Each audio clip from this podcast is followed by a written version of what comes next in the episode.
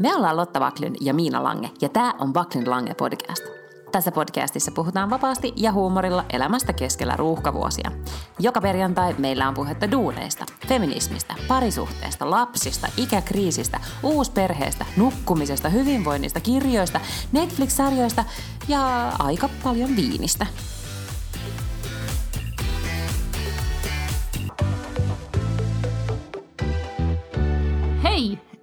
Sairasvuoteella oleva Lotta Paklund. Hei, jossakin metsissä vaelteleva Miina Lange. Mutta kerrankin, koska siis nyt, nyt mä oon eh, Mä oon usein niin kuin nuttura päässä meikitönnä kotioloissa, silleen niin kuin räjähtäneenä. Mm. Ja sä oot kuitenkin niin kuin jättitukassa ja meikissä jossain toimisto-olosuhteessa, kun me podataan. Ja nyt on ihan poikkeuksellista, koska mä vi- näin vilaukselta, miltä sä näytät just nyt. Ja mm-hmm. nyt Lotta näyttää siltä, että Lotta on, sulla, sä oot kipeä, sulla on woman flu. Kyllä, mulla on siis paha naisflunssa. Mä oon ollut kipeä niin kuin, siis melkein viikon kohta, mikä on hyvin niin kuin, ei Sä mun kaltaista. kipeä. Mitä on niin. tapahtunut? Mä yritin tässä just miettiä, että milloinkohan mä viimeksi olisin ollut kipeä.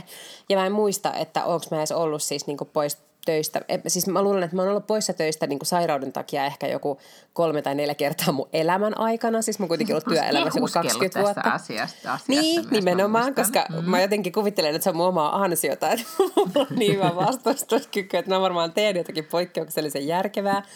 Mutta tota, mut ei, nyt vaan jotenkin iski. Ja ensin joku, tota, niin, niin, tämä oli ensin joku tällainen tota, niin kuin nuha vaan ja sitten tuntuu vaan, että räkää on niin kuin koko päässä. Mutta arvo, mulla on teoria tähän. No? Että miksi sä oot mullakin kipeä. on. Mullakin Okei, mä kerron Niin ensin mun se- teorian. Joo. Mun teoria on se, että sä irtisanouduit. Ja, ja mm-hmm. sitten sun kerrankin, sit tiedätkö, lopulta sun kroppa ymmärsi, että nyt me voidaan antaa periksi. Ja nyt on tilaisuus sairastaa. Ja sitten tuli se sairaus. Mä oon ihan varma, mulla on ihan toi sama teoria. Joo. Et Et tiedätkö, jotenkin- Lotta, sä oot 20 vuotta pinnistellyt ja nyt sä annoit periksi. Mutta onneksi ei tullut mitään pahempaa kuin vaan tällainen niinku räkätauti. Tiedätkö, että ei mulla ole kuumetta tai mitään semmoista, mutta ääni ei kulje ja jotenkin tuntuu, että koko pää on vaan, niinku pään liikuttelu silleen tuntuu pahalta. Terve, tervetuloa meidän tavallisten kuolevaisten joukkoon. Monilla Tää on on just hirveetä. tollasta.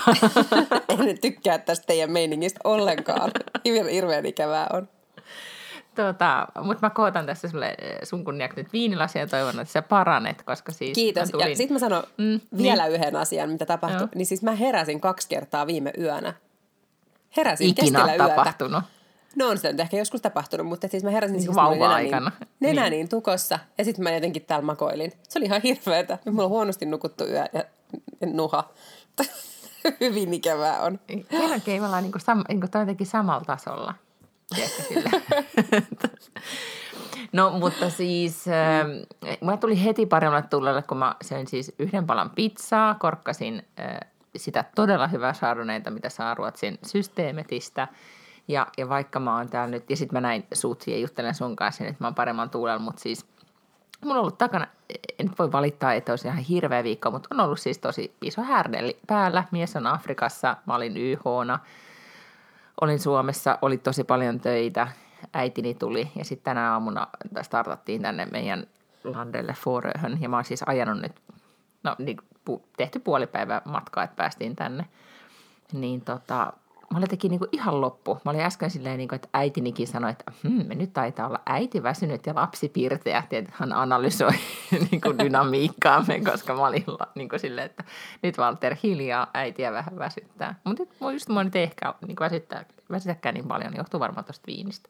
Mä siis just sanoin, että alkaako sua vähän nyt niinku relaa, koska sit se, että kun tietää, että on mennyt johonkin sinne saareen, ei ole mitkään mahtavat yhteydet, nyt just tällä siunaamalla sekunnilla ei voi tehdä töitä, sitten on vielä se valkkarilasi ja näin, niin eikö kuitenkin pikkuhiljaa ala tuntua Joo, paremmalta? joo, ja siis mullahan on heti, kun mä ää, ajan auton Visbyssä ää, sata, niin kuin mun laivasta ulos autolla, niin mun pulssi mm. laskee. Ja sitten mitä kun tästä kuitenkin tunti kestää Visbystä ajaa tänne pohjoiseen Foröhön, niin, niin viimeistään sitten lossijonossa Forön kohdalla niin alkaa olla jo silleen, niin kuin, tiedätkö, niin kuin rentoutuminen valtaa koko kropan. Ja sitten kun tulee tänne, niin tietenkin se on vähän stressaavaa, että täällä on aivan helvetin kylmä tietenkin tässä talossa ja, ja mm. myrskyn jälkiä pitää korjailla ja, ja näin edelleen. Mutta mut silti nyt, nyt mua ei haittaa, mulla on villapäitä päällä ja viiniä, niin vaikka nyt on joku viisi astetta, niin ei mua, ei paljon tunnu missään.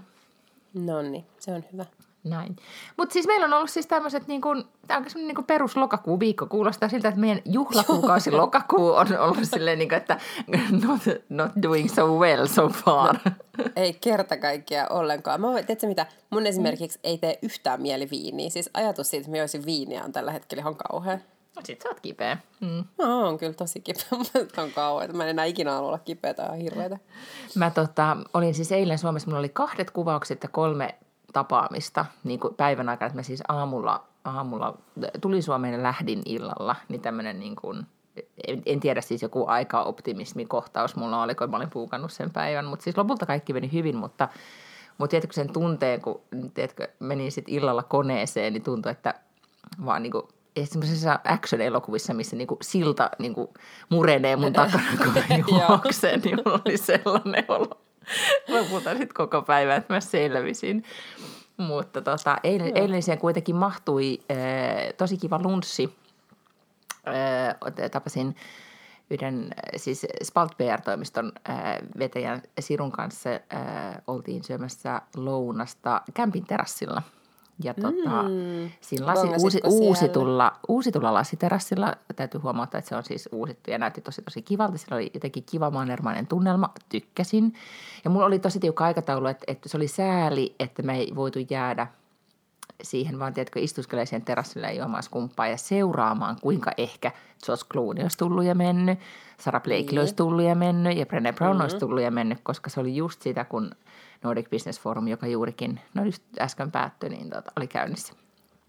Me... Joo, ja itse asiassa Sarah Blakely mm. Instassahan oli kuva, kun se seisoo siinä, sen Longchamp-kauppa näkyy siinä niin kuin taustalla, josta pystyy päättelemään, että hän varmaankin asuu kämpissä. Kyllä. Ja jos hän, mä olisin, me tehtiin jo Sirun kanssa sellainen suunnitelma, kun Siru oli aikoinaan äh, Spalt PR-toimisto äh, lanseerasi siis toi, tai järjesti niin kuin launchin, kun Spanx tuli Suomeen. Tästä on siis tosi tosi monta vuotta aikaa. Mä muistan Kosmon toimitukseen silloin niitä Spankseikin roudailtiin. Niin tota, Sarah Blakely ei toki ollut silloin Suomessa, mutta, mutta oli vähän niin kuin tämmöinen yhteys. Niin me mietittiin, että me oltaisiin rynnistetty niin, ulos sit silleen, että we are your biggest fans. Ja sitten niin kuin, silloin se, niin kuin, niin kuin, tavallaan voi sanoa, että me ollaan best pals. Mm-hmm, mm-hmm. tota. Mutta ei, sitten me ei nähty häntä. Sääli. Höh. Hmm. Se on sääli. Mä katsoin sen verran siis sitä Nordic Business Forumia, että niillä sattu tulee Instalive just kun mä olin avannut Instagramin, jossa tuli se, kun ne aina julkaisee sitten ohjelman lopuksi ne niin seuraavan vuoden puhujat. Oh, no ketä siellä on tulossa? Oota mä arvaan, oota mä arvaan, ketä mä haluaisin, että siellä olisi. No ei siellä on Gwyneth Paltrow. Niin ei ole ketään, ketä sä haluaisit, että siellä on. Musta se oli aika niin kuin loppujen lopuksi sille, ei kauhean jotenkin impressive lista. Ne on okay. varmaan tosi hyviä puhujia, mutta siellä on aika paljon tällaisia management-proffia mm. niin kuin eri paikoista. No sitten siellä oli Amazonin hallituksesta yksi mimmi, että se on niin kuin varmaan tosi kova. Mm. Se voi niin kuin olla kiinnostava. Ää, ja sitten oli Seth Godin, joka on kyllä ollut aikaisemmin, mutta se nyt sentään on kirjoittanut sellaisia kirjoja, että mä oon kuullut niistä. Ää, sitten tota, Noah, Noel Harari, siis tämä Homo sapiens-kirjan kirjoittaja tulee. Mm. Se oli selkeästi sellainen niin kuin headliner, niin kuin, että se oli niin kuin se kaikkein isoin nimi, että se julkaistettiin viimeisenä siellä. Ja sitten Arnold Schwarzenegger, ja sekin on ollut aikaisemmin. Mm. Okei, olisiko hän palannut enemmän sit vähän tämmöiseen, toi kuulostaa tosi, tosi tiukalta business lineilta, että et mm. en, mä en tiedä, siis nyt siis täytyy sanoa, että mun kuplassa, puhuttiinko me tästä viime viikolla vai puhuinko mä vaan ylipäätään ihmisten kanssa kuluneen viikon aikana, että mun kuplassa ei yhtäkkiä niin, niin kuin Nordic Business Forum ollut niin iso juttu kuin se aikaisemmin ollenkaan. ollut. Ja miksi, Joo, hän oli niin? Mä en osaa sanoa, mä mietin ihan samaa, että, että mitä Mikä oli tosi sääli, että mä olisin halunnut nyt olla just tänä vuonna niin kuin tosi Joo. supportive ja olla paikalla, koska Kyllä. haluan näyttää, että just nämä nimet, mitkä heillä oli, niin että mä rakastan heitä, että se oli niin kuin hyvä valinta heiltä. Mutta mm, nyt jos, mm. tulee, mut jos olikin heille sitten semmoinen viesti, että tiedätkö, että e, ei ehkä ollutkaan niin, niin kuin, tiedätkö, semmoinen wow-juttu, että sitten ne, mm. sit ne päättääkin, että tämmöiset Brené Brown-tyyppiset tyypit, jotka sitten kuitenkin ehdottomasti niiden pitäisi olla tämmöisistä, tai niin kuin, musta ihan mahtavaa, että hän oli puukattuja mukana. Niin, mutta siis mä luulen niin. kyllä, että tavallaan niin kuin kansainvälisessä kontekstissa, niin Brené Brownhan käy siis myös yrityksissä tosi paljon luennoimassa. Että hän kävi just Warnerillakin niin, ja siis kaikissa muissa. Ja se ei pelkästään sille, että se käy niin kuin luennoimassa, vaan se pitää kaiken näköisiä niin kuin pidempiäkin workshoppeja ja muita tällaisia. Et mä luulen kyllä, että se on niin kuin yritysmaailmassa tosi, tota niin, niin arvostettu just siitä semmoisesta, niin kuin, että sen kulma esimerkiksi johtajuuteen on kuitenkin niin erilainen, mutta sitten jotenkin ihan sairaan relevantti tällä hetkellä. Että kyllä mä luulen, että se on, että, että se oli just kiinnostavaa just, että, että tosi monet niistä ekoista nimistä, mitä niitä sieltä tuli, niin, niin oli kyllä pääasiassa, että on, siis varmaan on saattanut kirjoittaa, että jotain niin kuin alan literaturea, mm, mutta, niin, että, mutta en mäkään niitä ole koskaan niin kuin, törmännyt, että ei selkeästi ole tällaisia niin kuin populaarikulttuuri, niin kuin Nimiä. personal mm. development-kirjoja tämmöisiä. No kiva kuulla nyt sitten, kun, kun jos nyt kuulisi sitten kommentteja, että on, kyllä se niin kuin, ihmisiä oli, niin, niin mm. niin tota, että mikä, mikä meininki siellä oli. Meillähän on Almassa, oli siis mä näin, eh, tavallaan vähän niin kuin osallistuin, koska ää, meillä on Almassa on livestriimi mm. käynnissä. Että et sieltä niin kun, kun juoksin ja ulos ja sisään aulasta, niin aina näin, että oh, tuommoinen puhuja siellä nyt on menossa, mutta en siis kerännyt edes pysähtymään ja kuuntelemaan. M- mutta tota, mulla on vaan tämmöinen huomio, jos nyt mennään viikon, niin sano vaan. Mä sanon vaan, että jos meillä on ensi vuonna äh, tähän aikaan, tai siis vähän aikaisemmin, niin oma yritys pystyssä, niin sitten meillä voi olla yrityksen tällainen inspiroitumistykypäivä Nordic Business Formissa. Niin, totta, mutta sitten voi olla, että meidän tota, ähm, se, se on aika, edelleenkin aika kallis hinta. Koko niin vuoden menee siinä. niin, no. Mutta hei, äh, niin mun piti siis tuli yrittämisestä tuli tämmöinen juttu. Täällä on puhuttu Ruotsissa siis aika paljon siitä, kun muistakin me ollaan puhuttu äh, vaikuttaja, yrittäjä, supermenestyjä naisesta Isabella Löwengripistä. Mm-hmm, yeah joka on Blondinbella, jota ei nykyään siis kuulemma saa sanoa Blondinbellaksi, vaan Isabella Löwengripiksi, joka on siis sarjayrittäjä ja kahden lapsen yksinhuoltaja äiti ja, ja tota, aloitti maailmanvalloituksen. Hän on ilmoittanut, että hän haluaa niin kuin, oman sukupolvensa Estelle Lauderiksi tyyppisesti. Ja, ja kovalla tohinalla oli muuttamassa nyt syksyllä New Yorkiin ja lanseeraamassa bisneksiä joka puolelle. Ja, ja herätti pahennusta siitä, että oli yksi, niin kuin nä, sosiaalisessa mediassa on kuvan, että tyylin yksityiskoneella tässä nyt lennän, kun on niin kiire. Ja hän on ja. hirveän paljon luonut sellaista kuvaa sosiaalisessa mediassa. Hän on ihan super, super menestyvä ja hänen tiiminsä pitää hänestä huolta. Että hän on tyyli niin Kaliber ja Gwyneth Paltrow siinä niin kuin omassa meiningissään. Nyt mm-hmm. hän postasi viime viikolla postauksen otsikolla eh, rehellisin postaukseni koskaan, missä hän siis kertoo, että bisnekset menee niin kuin ihan päin helvettiä. Ja, ja, tota, ja siitä revittiin isoja otsikoita, että Isabella äh, konkurssin partaalla ja näin. Se, hän, hänen kosmetiikkabisneksensä oikeasti menee edelleen hyvin, että ei ole niin kuin, tavallaan se bisneksen perusta on ihan kunnossa, mutta tavallaan tämä hänen niin kuin, ajatuksensa, että monella yrityksellä laajennetaan nopeasti ja niin edelleen, niin ei ole siis ollut toimiva ratkaisu. Mutta siitä on siis seurannut tämmöinen keskustelu, että onko ok niin kuin, tai että miksi ihmiset haluaa siellä sosiaalisessa mediassa ikään kuin pumpata sitä omaa kuvaansa ja onko se edes tarpeelliksi, olisiko, olisiko kuitenkin niin, että nykyään niin on niin kuin se rehellisyys ja läpinäkyvyys on kuitenkin se juttu, joka auttaa siihen menestykseen vai – ja nyt tämä Isabellan mm. postaus sai tosi ristiriitaisen vastaanoton, kun osa on silleen niin kuin vahingonilosena, että hahaa, mitä sanoimme, että niin. tiesimme, että hän on kupla. Ja sitten osa on silleen, että, että ihan mahtavaa, että, että hän uskalsi tulla ulos kaapista ja kertoa, että miten – että aina ei voi onnistua.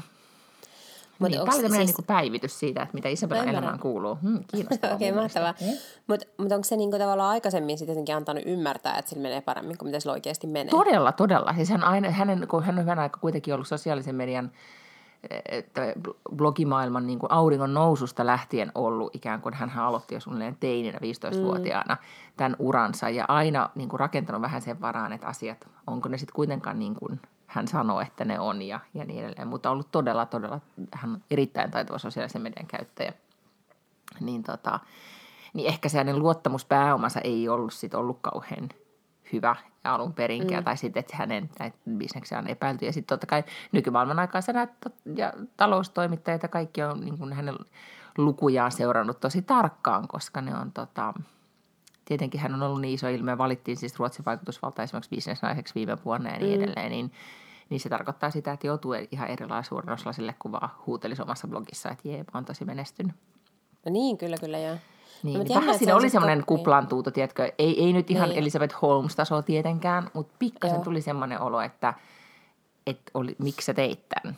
Mutta Niin. tota, Tai lähinnä se vaan, että miksi se, sit niinku, miksi se ikään kuin valehtelee, kun äh, Sakki kyllä katsoo kaikenlaista paskaa somesta, niinku, että laitat niitä tuoksukynttilöitä ja tällaisia oh blessed ja viinilasin kuvia ja muita. Niinku, ja viinalaiset on hirveän hyviä, oh blessed. Mutta nehän ei, niinku, mutta oikeasti, sitten oot vaan silleen, niinku, että oo, lapseni ovat ihania ja leivottiin pullaa ja sitten jotain pullan kuvia. Niinku, että ei, ei ole ihme, ihmiset, mitä sinne tarvitsee mitään niinku ebitdaa käydä niinku työntämässä, että nyt menee helvetin kovaa Ei, ja hirveän ei. hyvät luvut on.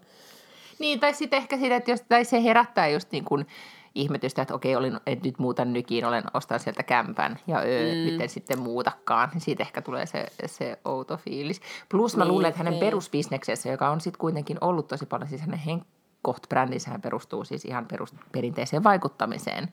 Niin mä luulen, että sitten myös hänen niin kuin ikään kuin bisnesasiakkaansa, jotka ovat siis tekee hänen kanssaan niin kaupallisia yhteistyötä, niin ne on myös sitten reagoinut siihen, että mitkä Niin hän tota, on, mm. että kuinka uskottava hän oikeasti onkaan. Mutta mm. tämmöinen, No harmi, mm, koska mm. siis tavallaan ehkä se on sitten vaan mennyt, että ehkä silloin vaan ollut liian kova vauhti, tietsä, että niinku yksi kerrallaan olisi pitänyt sitten aloittaa niitä bisneksiä ja kasvattaa siis silleen, että on kauhean vaikea skaalata monta asiaa samalla kertaa. Se on vaan sääli, Niin, että no- kun kerrankin joku on tolleen niin kuin self-made woman ja keksii, tietsä, niin kuin aloittaa juttuja ja muita, niin sois ikään kuin, että ne sitten menis maaliin paremmin. Niin, mutta mä jotenkin äänestän sitä Sarah Blakelin tapaa, että you just do it, ja sitten kun sä oot tehnyt mm. sen, niin, sit Niin, oot kyllä. silleen, I did it. Koska Niin, sit jotenkin jotenkin, siinä, joo. niin, jotain siinä on mun mielestä todella ähm, vetovoimaista semmoisessa ajattelussa, että keskityn omaan juttuun ja teen sitä ja, ja sitten mm. niin kuin menestyn. Että en ihan koko ajan käy huutelemassa, että että tällaista ja tällaista ja tällaista ja tällaista tulossa ja menossa. Ja, ja etenkin mm. mua on alkanut ärsyttää, en tiedä onko sun kuplassa, mutta mun kuplassa on jonkun verran sitä sellaista, että next move en voi vielä kertoa. En Joo. väitä, että sä oot tommonen, koska sun next move, sä oot yrittänyt olla transparentti. Mutta Kyllä. tiedätkö nää, niin se on, mä en tiedä miksi Niin onko se, on. nyt mä, että onko se niinku Oh. mun jotain, niinku, että mä haluaisin kans tehdä, ja ehkä Alankin mm. tekee, mutta niin kuin, Ei, musta Se se on on, niinku jotenkin paskaa ärsyttävää. viestintää, koska mietipä, että se nyt voisi niinku joku yritys tai kuka tahansa voisi silleen niinku olla, että jotain jännittävää kerromme ensi viikolla. Mutta kun yrityksetkin ei- tekee sitä. Kyllähän jos sit ne kyllä kertoo vähän enemmän. Niin. Niin, mutta sitten ne kyllä kertoo jotain vähän enemmän. Siis ne kertoo joko, että ensi viikolla näytämme, kuka megajulkis käyttää meidän jotakin rättejä, tai että nyt meidän uusi joku makkarasortti paljastetaan ensi viikolla. Uu, stay tuned. Niin aivan joo, no ymmärrän, että ei ne ole ehkä sitten niin. Mutta se on totta, No, mä en oikein tehdään, tiennyt, miksi. Mm. Mutta siis se on kauhean inhimillistä sen takia, että jos sulle tapahtuu jotain jännittävää, sä olet saamassa uuden työpaikan tai, tai sä oot raskaana tai jotain tämmöistä, niin sitähän, no muistaakseni silloin kun oli raskaana, ennen kuin siitä sai, ikä, sai kertoa kellekään, niin sitähän mm. oli ihan silleen tulisilla hiilillä. Kuitenkin pakko kertoa joillekin. Niin kuin, oli pakko kertoa mun äidille esimerkiksi siitä, ja toki siis lapsen isälle kerroin sille aika varhaisessa vaiheessa. mutta mutta sitten ne ekat viikothan oli ihan sellaista tuskaa, että kun ei itse pystynyt ajattelemaan mitään muuta, mutta sitten ei voinut oikein niin kuin kertoa sitä kellekään. Niin Se on, varmaan totta, mulle se, niin, joo, mu- se muistan. on varmaan tosi mm. samanlainen niin kuin se tilanne sit näille ihmisille, koska sitten niin on vaan pakko laittaa sinne someen jotakin, koska ne on vaan silleen niin kuin bursting. Mutta sitten se vaan Ja, näyttäytyy niin. ulkopuolisille hirvittävän typerältä. Nyt täytyy sanoa, kun tuli tästä raskaanaolosta puhe, että, että tota, eh, Hillary Baldwin, ystävämme Alec Baldwinin vaimo, heillä on siis neljä lasta. He saivat keskenmenon alkukesästä, kun olivat yrittäneet viidettä, ja nyt hän niin odottaa oli. viidettä. Mm. Oo, ihanaa. Hmm. Ja se on hyvin al- al- varhaisessa vaiheessa jostain syystä. Mä ymmärrän, että jos sä oot tehnyt neljä lasta yli kolmes vuodessa vai mikä hänen tahtinsa nyt on ollut, mm. että jos sä tulet raskaaksi, niin sun kroppa reagoi heti ja maha näkyy ja hän on ihan super super hoikka ja hyvässä kunnossa, että et sitä käy katso varmaan niin kuin, tiedätkö, että sä näytät, että sä oot pu- niin kuin puolessa välissä välittömästi saman tien, kun hedelmöitys on tapahtunut tyyppisesti, että mm. et, niin, niin, että hänen on vaikea sitä myöskään peitellä, mutta mutta he on olleet kyllä jotenkin ihaltavan avoimia siinä. Ja sitten mä mietin, että, että miten ne jaksaa. Mutta ehkä niillä on sitten joku armeija siellä. Ja näetkö uuden kuvan Alekista Instassa, nyt kun on taas toi Ää, en. Saturday Night Live alkanut? Niin, En- niin en tota, se on kuule varmaan nyt treenannut kesällä tai jotain. Se oli todella niin kuin, siis niin kuin, timmiskunnossa. Näytti yhtäkkiä taas Okei. ikäistään nuoremmalta. Joo, Mutta siis hän on aika kuitenkin siis niin kuin varttunut ihminen. on, on, Että- kyllä. Et No vanha äijä, voidaan sanoa. niin, että jos hänelle nyt sitten vielä, paitsi että sillä on niinku kolme taaperoa himassa. Neljä, niin sit neljä. Nyt niinku neljä taaperoa himassa, niin nyt sitten... Vai oliko niitä kolme vai neljä? Viides, en mä muista. Mun mielestä kolme poikaa ja yksi tyttö. Mutta aika vauhdikasta sitten kyllä on. On, mutta he selkeästi he rakastaa lapsia. Niin, niin, niin, joku, kyllä, joku tämmöinen selitys siinä, on, koska he varmaan tietää, miten ehkäistään. Juu, ja, joo, joo. Enkä mä usko, että Tai- minkään... Niin. Sitten ne kokeilee äh, tota, finska-rykkettiä, Okei, mikä on finskarykket? keskeytetty yhdyntä. Ja tämä on aivan super hämmentävä. Miksi sitä kutsutaan Ruotsissa finska-rykketiksi? En mä tiedä, mutta mä oon aina iloinen, kun ruotsalaiset puhuu meistä. Vaikka, Mut vaikka se, mä sit googlasin, olisi kuule. kontekstissa. Niin, mutta mä googlasin. Mä oon kuullut joskus aikaisemminkin, mutta sitten yhdessä podcastissa, kun mä eilen menin lentokentällä, niin, niin kuuntelin sitä ja sitten siellä mainittiin tämä Finska Rykket, kun siellä puhuttiin siis lapsen tekemisestä että, että tota, että kun, niin kuin, tai yrittämisestä, että onko se kuinka hyvä tai huono metodi. Niin, niin, tota, niin Keskeyttää mä- yhdyntä. Niin, on se varmaan niin. aika huono, jos yrittää hankkia lasta. Niin, tai siis, tai, no, tai siis tyyli, että ylipäätään ehkäisytapana kaikista päätellen Niin, aika niin, huono. niin. Niin, joo. Joo, niin varmaan. Tai siis kun tämä nainen oli siis tullut, joka olisi podcastissa puhunut, niin hän oli tullut siis raskaaksi, kun he olivat käyttäneet keskeytettyä yhdyntää mm, ehkäisykeinona, joka ei siis niin kuin todellakaan, sehän ei mene mihinkään kategoriaan ehkäisykeinosta. Niin ei siis Mutta- Gyniksellä ei esimerkiksi Ei, tarjota vaihtoehtoina. Ei, ei. mutta siis mä ja esimerkiksi, niin kuin, kyllä, kyllä mun elämäni aikana mä oon käyttänyt sitä finskarykettiä tosi paljon.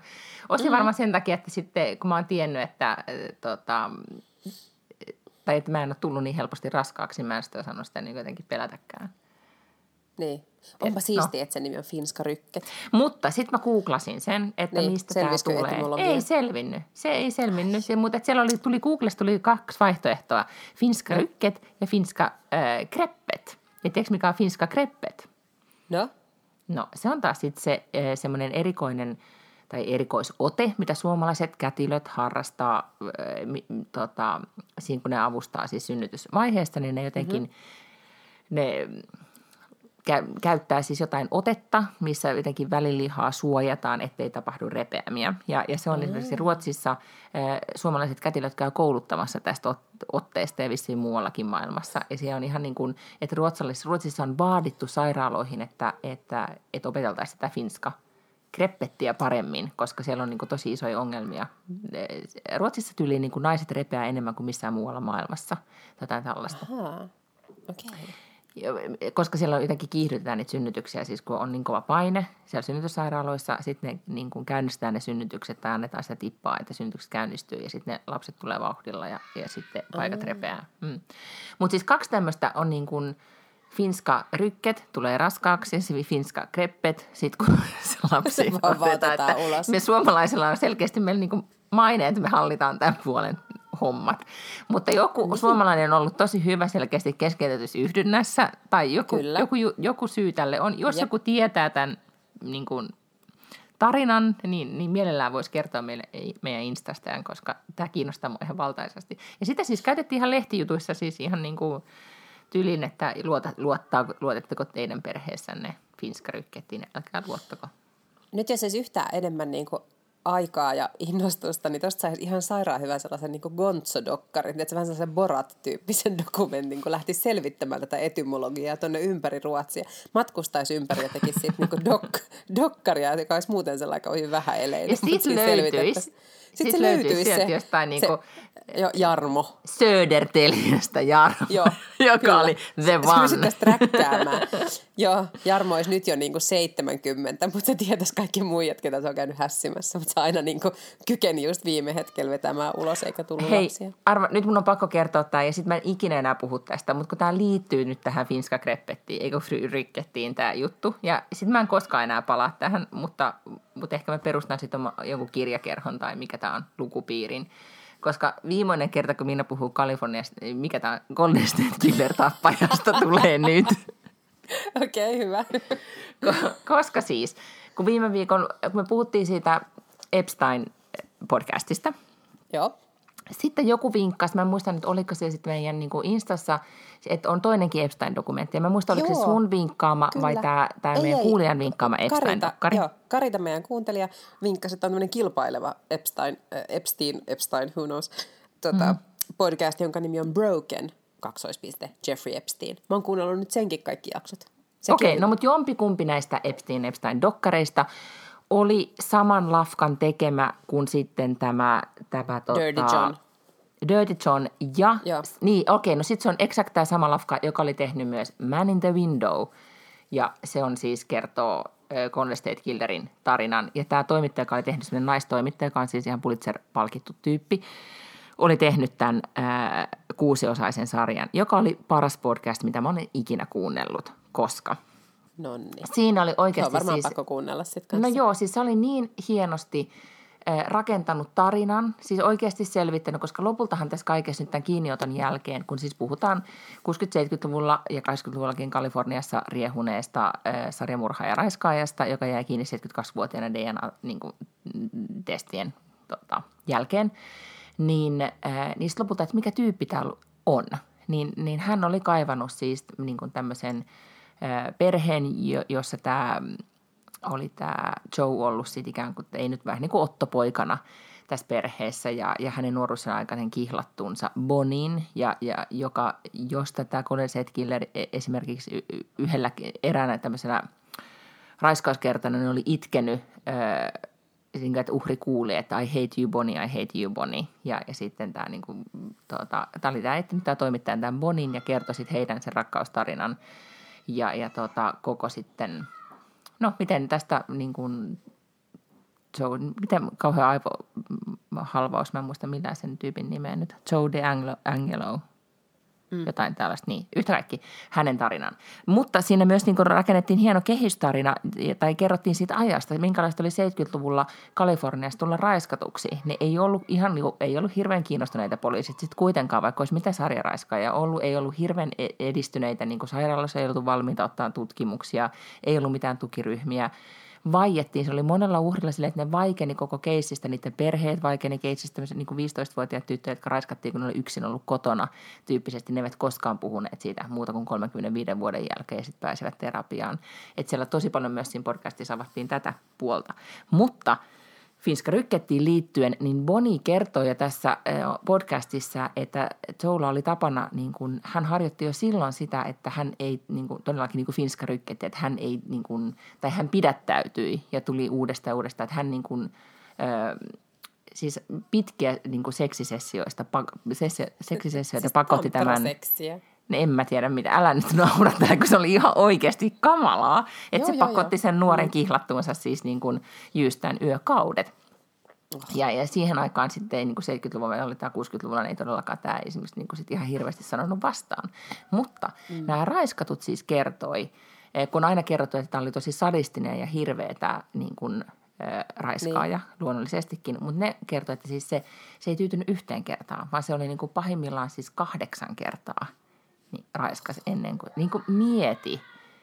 Joo. Niin, Aa, mutta yhtä kaikki siis nämä yksityiskohdat oli tosi kamalia ja siinä oikeasti käytettiin todella hienoja äänitehosteita, kuten tap, tap, tap, mies koputtaa ikkunaan. Ja kuuntelin toki tämän kaiken, kun miehen oli päättänyt lähteä Afrikkaan ja, ja olin yksin kotona. Että et pikkasen olin silleen niin kuin mm. jännittyneessä mielentilassa viime viikonloppuna. Mutta mä juttelin äitini kanssa tästä kaikesta ja, ja, ja tota, sitten mä muistin, kun mä hänen kanssaan juttelin, että mä olin jo niin kuin lapsena, kun oli Poudumjärven murhista Hesarissa esimerkiksi juttuja ja muuta, niin mä olin siitä tosi fasinoitunut. Äiti sanoi, että, niin, että sulla oli tapana jäädä niin kuin kiinni, että sä niin kuin selvitit kaiken siitä. Että se oli jotenkin tosi niin kuin, että sä et pystynyt muusta puhumaankaan kuin siitä. mä olin silleen, että well, niin kuin, ajattelin, että mulla on selkeästi tämä ruokkii mun mielikuvitusta niin paljon, että mä jään niin tämmöisiin keisteihin kiinni. Mä huomaan. Mutta siis mm. mä ymmärrän ihan täysin, koska mähän on itse siis aivan silleen sairaaloisen kiinnostunut kaikista poliisiasioista. Ja siis mä oon itse silleen aivan salapoliisi. Niin kuin tiedät, että jos vois nyt valita jonkun uuden ammatin, niin salapoliisi olisi siis sellainen ammatti, missä mä olisin äärimmäisen hyvä. Enkä ole mitenkään poissulkenut siis tavallaan, etteikö vielä jossain vaiheessa ehkä. Se on se meidän joskus... yritysidea, paljastetaanko se tässä nyt? Yksityisetsivä. Älä nyt, mä oon kerran jutellut ihan... Neiti etsivät Backlund ja Lange. Joo, joo Paklundet Lange etsivä toimisto. Vitsi, kun me oltaisiin aikoinaan tajuttu, niin tämän podcastin nimi olisi, olisi Paklundet Lange etsivä toimisto. Koska se ei ole stalkerointia, se on vaan tämmöistä unpaid investigative work. Niin kuin Outilla ja kumppanilla on naisasiatoimisto, podcast, joka on naisasiatoimisto, niin me oltaisiin vaan etsivä toimisto. Etsivä joo. toimisto, joo. joo. Mutta siis, mullahan ei kestä siis oikeasti kuin ihan pari minuuttia selvittää sellaisia asioita, mitä muuten ei edes ala niin miettimään. Mä siis todella nopeasti pystyn kaikki tämmöisiä, ja menen siis ihan niin kuin liian pitkälle, kun mä selvitän kaikki juttuja. Niin sen takia musta on ollut ihanaa nyt, mä oon siis, äh, nyt on tullut nyt kaksi kirjaa poliiseista, siis suomalaisista poliiseista. Mä puhuin siitä viime viikolla, että on tullut tämmöinen, jonka nimi on Hermo, joka on siis vanha murharyhmän johtaja, tämmöinen, onkohan se Rautaheimo. Rautaheimo, joo mä en muista se etunimeä, se oli kirjoittanut, se on niin muistelmat, mutta siinä on tosi monta sellaista niin keissiä myös, missä ne on ollut. No sitten sama aikaa varmaan just viime viikolla niin tuli myös tämmöinen Harry Gustavsbergin kirja, jonka nimi on Karhuryhmä. Ja Gustavsberg kuulostaa siksi tutulta, että Jutta Gustavsberg ja ne on siis ollut naimisissa. Ja mm-hmm. Okei, okay, joo. Musta tuntuu, että sen jälkeen, kun se Jutta oli sen Jussilan kanssa, niin sitten se varmaan meni tämän Harry Gustavsbergin kanssa – naimisiin. Just, yeah, Ennen kuin hänestä tuli nyt Larm sitten. Okay. Hmm. Kun hän meni Bachelorin selvittänyt. Niin. En mä ole mitään selvittänyt. Mä otan kaiken kreditin siitä, että ne ylipäätään tavannut, koska ilman minua niin Juha, Juha Rouvinen nykyinen larme ei olisi ikinä tullut Suomen Bacheloriksi. Se ei olisi ikinä tavannut juttaa, joten mä otan kaiken kreditin kyllä siitä rakkaussuhteesta. Okay. Mutta anyway, hmm. Tämä Harri Gustavsberg on siis entinen karhuryhmän poliisi. Sitten se jossain vaiheessa ne yritti saada jotain kouluttajia niin kuin jotenkin kouluttamaan tavallaan valmistautumista ja tämmöistä mentaalipuolta. Ja ei löytynyt oikein ketään niin kuin tarpeisiin sopivaa. Ja hän tajusi, että tätä asiaa ei ole tutkittu. Ja sitten se sanoi itse, että hän ei ole koskaan tyyli osannut edes kirjoittaa sakkolappua, mutta niin se vaan sitten yhtäkkiä opiskeli, olikohan se hallintotieteiden maisteriksi, sitten teki väikkäriä siinä samalla niin kuin näistä asioista. Ja nyt se sitten kouluttaa muun muassa poliisiammattikorkeassa ja, ja tota niin, niin, sitten yrityksissä ja näin. Niin se kertoo siis, äh, se on vähän silleen niin kuin selkeästi ajateltu, että tämä on se kirja, jolla se sitten myy puhujakeikkaa hirveästi. Ää, siinä on tosi paljon konkreettista asiaa siitä niin karhuryhmän työstä ja siitä. Ja sitten siellä, on, sit siellä on kolme semmoista hyvin jotenkin ää, niin kuin, tiedätkö, löysästi silleen, että tämä on myös vähän niin kuin self-help-kirja, tiedätkö, että muista valmistautua. Sitten silleen, että tämä on tärkeää kaikissa ammateissa. Tiedätkö, se kertoo jotain sellaisia, niin kuin, ne, ne, ne, se val, hyvä valmistautuminen parantaa suorituskykyä. Sitten se niinku puhuu Aa, pitkästi niinku okay, paljon, paljon, joo. paljon siitä, että miten valmistaudutaan johonkin vitsi sellaiseen keikkaan, kun joku hullu murhamies seisoo jossain tai on jo listinyt jo jonkun tai jotakin tällaista. Mutta sitten hän sanoo myös, että riittävä uni, huomio, huomio, mm-hmm. on erittäin tärkeää, että hyviä päätöksiä on vaikea tehdä väsyneenä, tilannetta jo kärsii. Ja sitten se, se tota, puhuu tämmöisistä valmistautumisharjoituksista. Ja sitten se kirjoitti, että, että mm, että saa jännittää, kunhan palautuu. Että, että ainahan ihmisiä jännittää. Että mm, myös joo. karhuryhmäpoliiseja. Ja sitten se sanoi, että käsittele muistijälki hyväksi, mitä mä nyt en ihan tar- niin kuin tajunnut. Varmaan tarkoittaa sitä, että pitää vaan käsitellä tavallaan asiat, mitkä on tapahtunut. Että eihän nämä nyt ehkä, siis tiedätkö, että jos sä oot karhuryhmän kyttä ja sä oot koko ajan jotenkin silleen luotilinjalla, niin se ei välttämättä ole ihan silleen sama kuin kaikissa muissa töissä, mutta ehkä sieltäkin pystyy jotain sitten niin kuin ammentaa omaa työhönsä. Mutta se oli kyllä musta tosi kiinnostava äh, kirja sen takia, että kaikki tommonen, kaikki poliisijuttu kiinnostaa kauheasti. Ja siis Rautaheimon kirja kuulostaa siltä, että se pitää lukea, koska mä muistan silloin, kun aloitti toimittajana iltapäivälehdessä 90-luvun lopussa, niin hän oli niin kuin yksi niitä, joille sitten joille Aina soitettiin. Mm kun mä olin kaupungin talolla töissä, niin mä törmäsin siellä kuppilassa yhtenä päivänä sellaisen lehteen kuin murharyhmä. Ja mä olin, että mikä tämä on? Sitten mä otin sen mukaan. Sitten mä olin silleen, ei ole totta, että siis poli- Helsingin poliisin väkivaltarikosyksikkö julkaisee lehteen. Ja sen nimi on murharyhmä. Ja siellä kirjoitetaan niin kuin ajankohtaisista aiheista tai tiedätkö, jostain tunnetuista rikollisista. Ne kytät kirjoittaa siis Herra Jumala, juttuja. mutta siis mutta mehän voidaan alkaa sitten myös toimittaa sitä. Kyllä me sen verran osataan jotain niin kuin sisältöä tuottaa. No osataan, dataa. osataan, joo. Joo, ja siis tota ei ole vaikea toimittaa. Ne kytät ei osaa kirjoittaa kauhean hyvin, ja se on muutenkin vähän silleen niin kuin kopiokoneella tehty, mutta ne aiheethan on ihan sairaan mielenkiintoisia. No sitten kun mä olin, että mistä on tänne tullut, että mä en ole ensinnäkään koskaan tiennyt, että tämmöistä lehteä on olemassa, mutta mistä tätä saa lisää, niin kävi ilmi, että Tomi Sevander, joka siis tällä hetkellä on apulaispormestari, koska toi Nasima Rasmiar on, on äh, äitiyslomalla, mm. niin tota, äh, Tomi Sevander on siis Demareiden kaupunginvaltuutettu, ja se on entinen rikospoliisi etsivä Ahaa. tai, tai, tai komissaario tai joku tällainen. Kävi ilmi, että Tomi aina tuo niitä välillä sinne. Sitten mä olin ihan, että no mulle lisää näitä. Niin sitten se oli jättänyt mulle, toi Demareiden erityisavustaja tuli mulle silleen, että mulla on sulle tällainen kassi jotain lehtiä. Mä sain 20 vanhaa murharyhmälehteä, niin mulla on niitä ihan massiivinen määrä täällä kotona. Se on siis erittäin hyvä lehti, niin kuin omalla tavallaan. No siis, siis eh, tosi niin kuin niche, mutta mut siis varmasti niin kuin, Hyvin niche, joo. Joo. On, mä en tiennyt, että on tuommoinen lehti. Mm, on varmaan niinpä, paljon muitakin niin. lehtiä, mitä mä en koskaan tiedä, mutta siis niin kuin, hmm? Diilaa mulle yksi, mä haluan kanssa lukea. Mitä, Joo, mitä joo, joo. on Sä voit niin kuin- saada aina, kun mä oon lukenut, niin mä voin siis antaa nämä kaikki sulle. Joo. Mut na, välittää naisten lehteen, välitetään murharyhmälehtiä. mutta, si- mu- mutta nyt mä päätin, että tietenkin, että jos on muitakin, jotka haluaa Golden State Killerista jutella, niin mä mietin, että ehkä mä perustaisin ehkä joku Facebook-ryhmä voisi olla kiva. Tai sitten me mm. hengaan johonkin kansainväliseen ryhmään, missä voisi tätä ja, ö, aihetta käsitellä. Ja sitten Mut- toi, niin sano vaan. Oletko miettinyt nyt, että kun, äh, kun sus kerran on selkeästi tällaisen niin kuin totaalisen immersion ikään kuin äh, vibaa, mm-hmm. niin miksi et sä ottaisi nyt jotain sellaista keissiä, mitä ei ole selvitetty? Ei, kun tämä oli just se juttu, kato, kun selitin mun äidille, että silloin kun Golden State Killer tai ylipäätään jos tämmöistä, niin kun, ne on vapaalla jalalla, niin se pelottaa Niin. mua niin paljon, että, Aa, että okei. mä en pysty siis Okei. niin kuin, käsittelemään sitä. Siis mulle tarvitsee, mä pystyn käsittelemään asiaa, että tiedän loppuratkaisun. Tämä on Okei. niin kuin mun elämän suurin dilemma, ymmärrätkö? No mutta mites, mut, mites se Buudomjärvi silloin? Eihän se silloin ollut selvitetty, jos Ei, ei, kato, ei todellakaan, ei. Siis silloin, ja se olikin se, niin kuin traumatisoitui mua, traumatisoi mua. Ja sitten mä kerroin mun äidille, joka ei todellakaan muistanut tätä, mutta siis eh, kun mä siitä äidille tästä Puudumjärvestä niin kuin, eh, kerroin ja halusin tietää siitä lisää ja näin. Ja, ja sitä äiti että niin, mutta olihan näitä muitakin, että oli esimerkiksi Kyllikki Saaren murha. Ja se se vasta oli, että minä muistan, että se oli vielä kamalampi, tietenkin se oli tämmöinen niin kuin nuori yksinäinen nainen, joka, joka tapettiin metsätiellä tyyppisesti. Ja mä en ollut siitä mitään kuullut, ja äiti sitten, mm, mä en tiedä minkä ikäinen mä olen 12-13, niin kertoi tämän tarinan.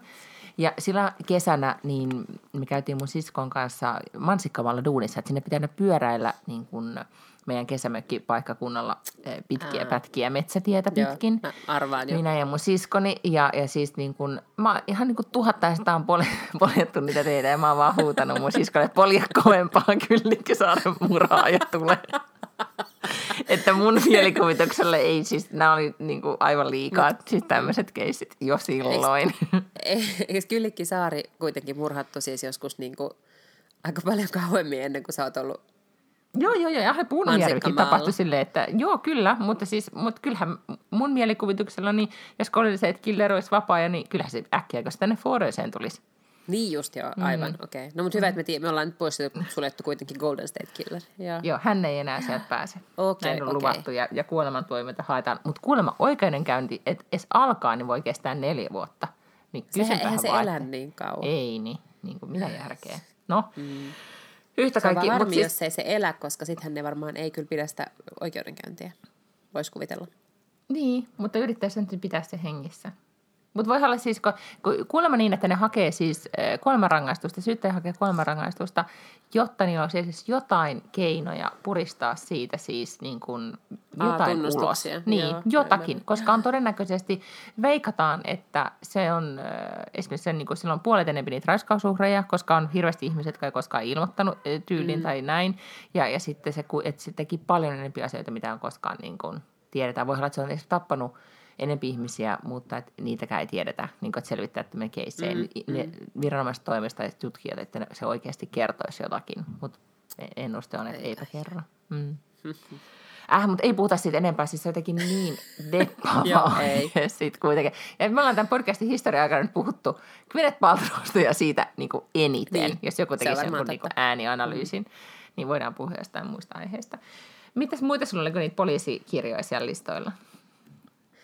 No mä- en mä edes kauheasti sitä lukenut, mä vaan näin otsikon jo tota, eilen, joka oli, että suomalaisäidit kärsivät Niin, tuplaperfektionismista. että Suomalaisvanhempien- perfektionismi ei enää riitä. Mm. Ei.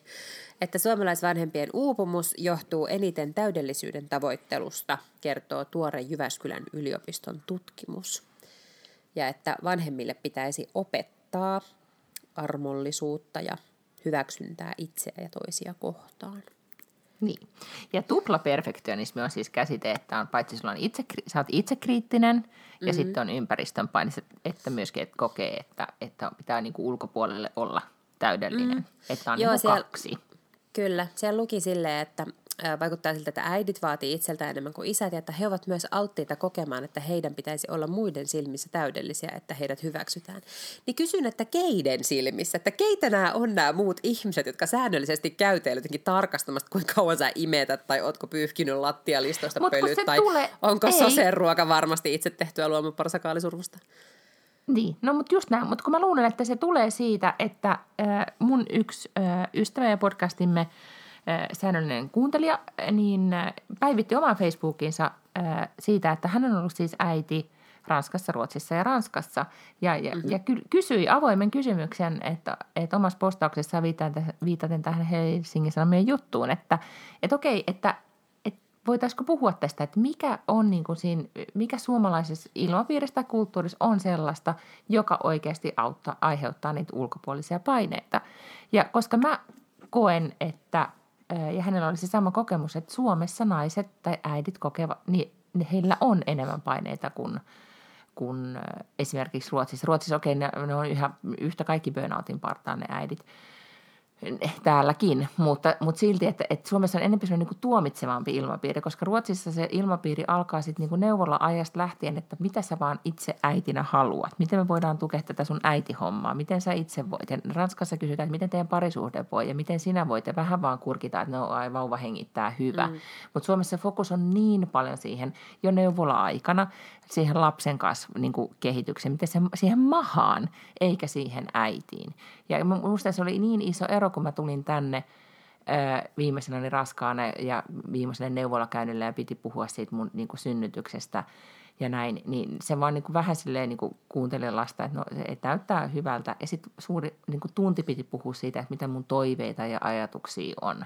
Ja mä olin ihan silleen, että tosi paljon puhetta nyt niin kuin – tästä mun toiveista ja ajatuksista. Mutta siinä vaan fokusoitiin mm. siihen, että sulla on kaikki hyvin. Ja se jatkui vielä sen lapsen syntymän jälkeenkin. Että ei mun mielestä mä kokenut sitä ensimmäisen vauvavuoden neuvola ramppaamista niin kuin, että sitä, kyllä sitäkin lasta tutkittiin ja selvitettiin, mutta, mutta tosi paljon puhuttiin minusta – Mm.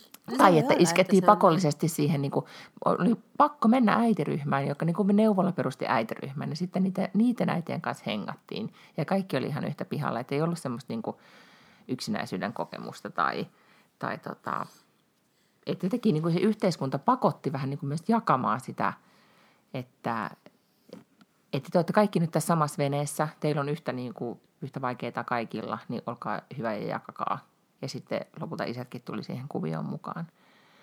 Niin mä tiedän, miksi Suomessa on semmoinen olo, tai en mä tiedä, musta tuntuu, että se on ihan enempi... hirveältä.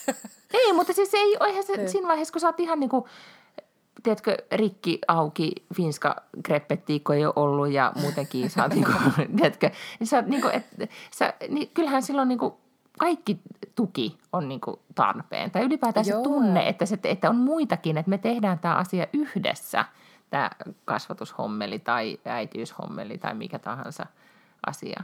Ettei, et... Mulle, ei mulla mm. ole yhtään siis koskaan ollut mikään tällainen ajatus, että mä haluaisin no, tehdä ei sitä yhdessä mutta, kenenkään. Mutta, mun kuin sen lapsen isän kanssa. Siis sitä ehdottomasti niin. on sitä mieltä, että jokaisen pitää saada sitä apua ja varsinkin jos se menee niin, kuin niin pitkälle, että todellakin henkiset, henkiset voimavarat on lopussa, niin sitten se pitäisi pystyä tunnistamaan siellä siis neuvolassa jo, että jos näyttää siltä, että, että niin kuin äiti on sekoamisen mm. partaalla, niin sille pitää niin kuin hankkia jeesi ja ei välttämättä sieltä neuvolasta, vaan sitten jostain niin kuin muualta terveydenhoidon sisältä. Niin, mutta, ja sittenkin niin. Mutta siis se voi olla niin. tietysti totta, että, että täällä niin kuin neuvolat on kauhean lapsikeskeisiä. Mä oon vaan jotenkin ajatellut pragmaattisesti, että se on järkevää. Niin, mä luulen, että niin juuri ajatellaan. Se on oikeasti järkevää. Et kesk- mm. Mutta, mutta että mistä tulee se, että, että tulee se semmoinen niin kuin paineistettu olo. Ja, ja sitten tietenkin on niin, että, että jos sulla on taipumusta perfektionismiin, niin kuin esimerkiksi mulla on, niin sitähän voi, ei voi lopettaa vaan niin kuin sormia napsauttamalla, että nyt en enää ole perfektionismi, perfektionistinen. Mm.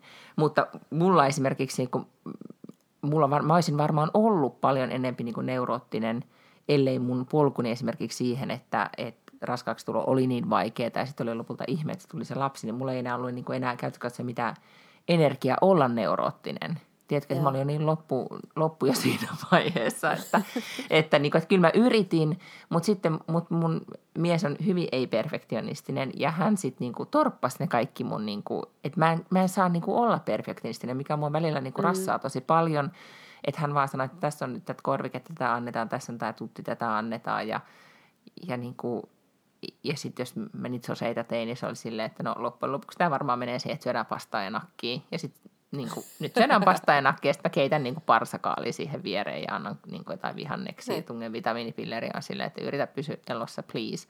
Mut ei, ja sitten mä oon huomannut, että no siinä se nyt menee. Se ei ehkä oo, sen aivot ei ehkä saa eniten jotain lehtivihreää maailmassa, mutta, mm. mutta nyt se vaan on. Nyt se on tolla tasolla. Ja, ja sitten mutta siis ironista niin. on tietenkin se, että, että niistä purkkisoseistahan saisi ihan hirveästi sit just kaikkea sitä oikeaa. Tiedätkö, että jos niin, sä menisit Iikkaan niin. tai K-kauppaan ja ostat pilttiä tai bonaa, niin eihän niissä saa mitään lisäaineita. Niin kuin, että siellä, sinne, mitä, mitä sinne työnnetään, jotakin porkkanaa ja parsakaalia ja kaikkea sellaista. Että miksi, miksi se on jotenkin semmoinen, että, että ihmisen pitää jotenkin itse seistä kaikki ne vapaat hetket jossakin keittämässä jotain niin kuin juuresta. Ei, ei ole koskaan niin. avautunut mulle. Mutta joo, no se on, niin, ei, kyllä mä oon tehnyt sen ja sitten mä totesin, että se on kyllä hirveän aikaa vievää. Mutta onko mä kertonut tästä meidän perheen suuresta lakana-episodista? Äh, lakana-episodista en Joo. Kuullut. No kato, kun mä oon kuitenkin siis aina oppinut meidän lapsuuden kodissa äitini mankeloi lakanat. Ja minun mielestäni niin kun, koto, niin kun kotona pitää olla niin semmoiseksi niin äh, sileiksi mankeloidut lakanat, jotka tuoksuu laventelilta. Se on niin kuin goals. Mm. Ja sitten niin kun, muistan, kun mä asuin mun systerin kanssa, asuttiin kahdestaan opiskeluaikana, niin me oikeasti mentiin sinne pyykkitupaan ja mankeloitiin kahdestaan niitä lakanoita. Siis kaksikymppisenä yeah. tai jotain, koska näin pitää tehdä. Ja, ja sitten, sitten mankelit, niin kuin sen jälkeen ei ollut mankeleita niinkään, mutta sitten aina on lakanat on vedetty ja, ja sitten viikattu ja laitettu hyllyyn ja on niitä laventelipusseja, että ne tuoksuu hyvältä. Ja tälleen mä oon nyt niin kuin koko elämäni toiminut ja, ja pakottanut kaikissa parisuhteissa niin aina miehen vaan vetämään niitä lakanoita. Ja kaikki on sujunut hirveän hyvin. Ja kunnes sitten miehdi sai kapinakohtauksen ja oli silleen, että, että, tota, että oikeasti, että miksi näitä lakanoita pitää vetää. Meillä oli siis kauhean kasa niitä, varmaan kaikki kesän lakanat täältä Landelta ja muuta. Ja ne oli vaan niin kuin, le, niin kuin loju jossain kasassa ja kukaan ei tarttunut siihen. Ja sitten mä sanoin, että nyt ne vaan pitää vetää ja sitten hän ei halunnut. Ja sitten tota, teini ei ollut paikalla, kumpikaan teinestä ei voinut ketään pakottaa tähän toimintaan. Ja, ja sitten, sitten tota, hirveä riita tuli siitä, kun hän sanoi, että eikö ne vaan voi viikata. Mä ei, kun ne pitää vetää. No sitten ne jäi kasaksi siihen. Ja sitten liennytettiin tätä niin, ettei turhaan ole siis käyty pariterapiassa, koska liennytettiin sitten tätä tilannetta niin, että sitten mä sanoin hänelle, että tiedätkö, että mulle se vetäminen on tosi tärkeä juttu ja sä haluat viikata. Ja nyt näitä lakanat on 20 kappaletta. Me kymmenen viikataan ja kymmenen vedetään. Onko ok? No oli ok. Sitten alettiin urakkaan. Mutta, ja sitten kun mun mies kysyi, että miksi sä haluat tehdä näin, niin mulla ei ollut siihen mitään muuta selitystä kuin se, että mä, musta olisi niin ihanaa, että mulla on tota, että mä haluaisin, että mun lakanakaapissa olisi sileitä lakanoita ja niissä olisi niin laventelipusseja välissä. Ja kun meille tulee vieraita, niin ne ajattelee, että onpa sileet ihanat lakanat. Että teen tavallaan sen niin kuin, I don't know kelle, mutta niin kuin, että mulla on tämmöinen niin päähän pinttymä. Ja sitten mä oon joskus lukenut Suomen Pankin johtajan sanonut, että se polkkatukka ei ole Sirkka-Liisa Hämäläinen, vaan se toinen nainen. Sinikka. Mm, Joo. Tarkoitat sitä, joo. Joo, just.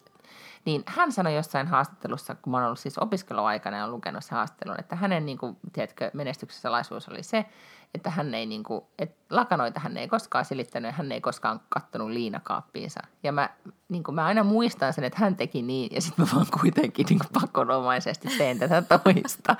niin tavallaan mä ymmärrän, että se on tosi vaikea myös muuttaa sitten niitä semmoisia malleja. Voi olla pahempiakin malleja tämä lakana ja nyt, nyt, nyt välillä on sitten hetki, että lakanat ei todellakaan, ne vaan niin rytätään kaappiin, mutta, tota, mutta, mutta se, se voi olla vaikeaa tiedätkö, jos on perfektionismin taipuma. Ja mä luulen, että siis kyllähän tota, jos miettii tätä, ehkä se teki mun mielestä, kun missään näissä jutuissa, mitä puhutaan tuplaperfektionismista tai perfektionismista, e, e, etenkin, niin kuin, että nyt, kun, nyt on yhtäkkiä tullut tosi paljon, jotenkin sen vauvakato niin kuin paniikin jälkeen on yhtäkkiä tullut tosi paljon tämmöisiä juttuja, että olkaa armollisia, kyllä tämä tästä, olkaa armollisia. Jotenkin niin kuin, ja nyt ei kukaan meillä kuitenkaan sitä jotenkin kerro, että no, miten nyt sitten ollaan armollisia. Tai niin kuin, että, Että se jotenkin jää leijuman. Mä, mä luulen, että Suomeen tarvitsee tämmöisiä esimerkkejä, kuten täällä on yksi radiotoimittaja, joka just pitää tätä podcastia, mihin äskenkin viittasin. Niin, tota, niin hän kertoi, että hän nyt aikoo yrittää, ää, hän on hänen miehensä about 50 ja heillä, hänellä on yksi lapsi edellisestä avioliitosta ja heillä on nyt olisiko se kaksivuotias se heidän yhteinen lapsensa ja nyt he sitten ajattelee, että he tekee toisen yhteisen lapsen. Ja tämä on nyt siis niin kuin nyt sanottu siellä podcastissa ääneen, että toinen lapsi saa tulla. Mutta päätös on siis se, että tämä mies ottaa koko vanhempain vapaan, mitä se nyt on vuosi puolitoista, ja tämä nainen palaa muutaman viikon jälkeen jo, hän menee töihin niin kuin radion aamutiimiin, koska hän ei halua enää kertaakaan enää olla niin kuin hirveän pitkään sen lapsen kanssa himassa. Hän haluaa tehdä hänen töitään, hän tykkää hänen töistään, ja isä varmasti pärjää Beben kanssa tosi hyvin. Ja kun hän on siinä aamuduunissa, niin hän sitten tota, nukkuu yöt, hoitaa aamut ja sitten lopun aikaa on Beben ja miehen kanssa ja that's it. Niin tämmöisiä esimerkkejä mä luulen, että me tarvitaan enemmän myös Suomeen. Että nyt mä tein tämmöisen valinnan ja that's it. Että ei olisi koko ajan niin kovia. Taas oli joku imetyskehu jossain meidän lehdessä ja sitten tai jossain lehdessä, että joku oli – joku vaikuttaja, joku imetys, että koko aika joku kohu johonkin suuntaan. Tai Lauttasaaren bussissa bussikuski oli heittänyt äidin ja Taaperon ulos bussista, kun Taapero oli itkenyt. Niin kyllä täytyy sanoa, että jos miettii, että mistä siinä yhteiskunnassa tulee semmoinen vähän niin kuin jännittynyt olo, että pärjäänkö mä äitinä, niin just ehkä tommosista jutuista. Että miten helvetissä, miksi se kuski vaan voinut mennä sinne ja sanoa, että, että niin kuin, sulla on varmaan tosi hankalaa, että saako vaikka pitää tuota sun lasta hetken tai jotain. Siitä olisi tullut kaikille kivempi mieli? Että se bussi olisi ehdottaa, että... siellä, seissyt siellä pysäkillä. Tai että lauletaan kaikki. Voidaanko kaikki alkaa laulamaan Joo. yhdessä tämä laulaa, että Taapille tulee parempi mieli. Joo. Se olisi ollut ruotsalainen lähestymistapa tähän aiheeseen. Kyllä, joo.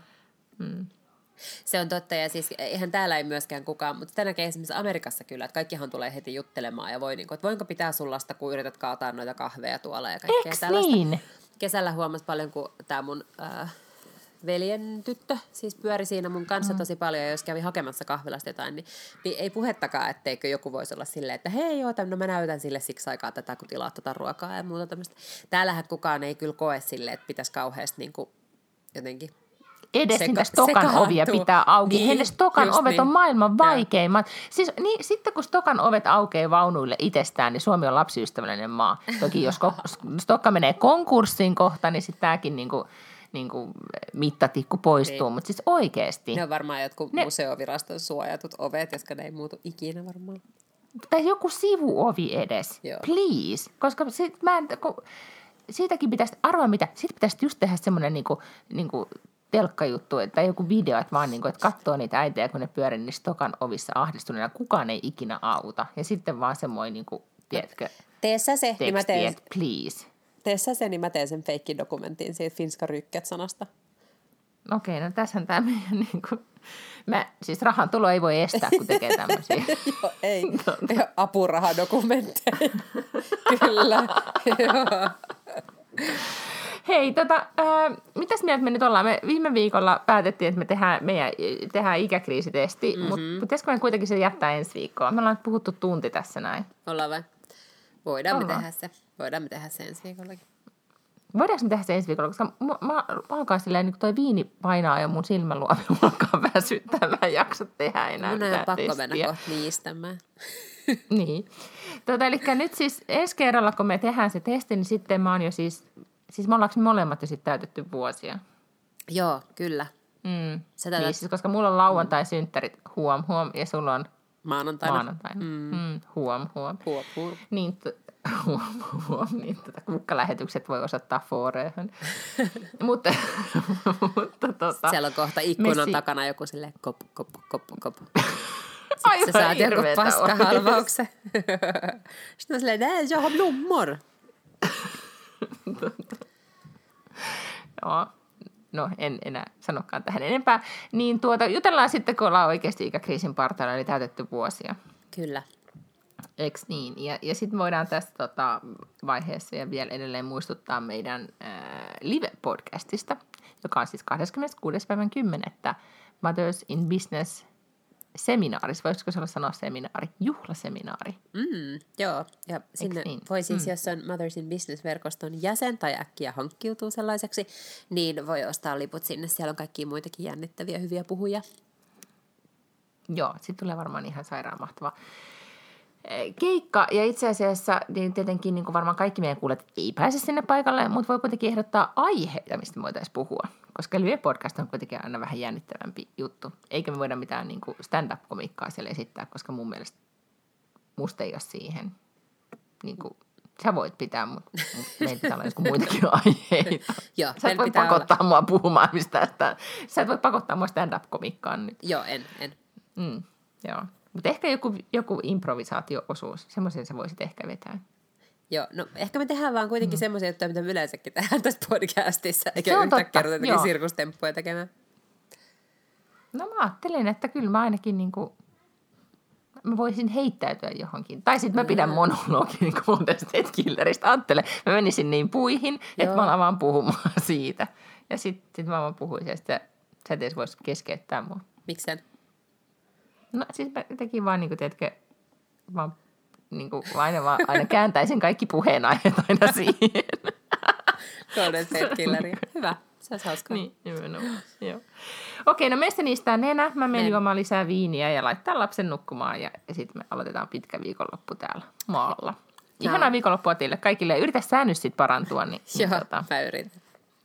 pääset sitten viettämään sun synttäreitä. Hyvää viikonloppua. Sitä samaa, pus pus! Moikka!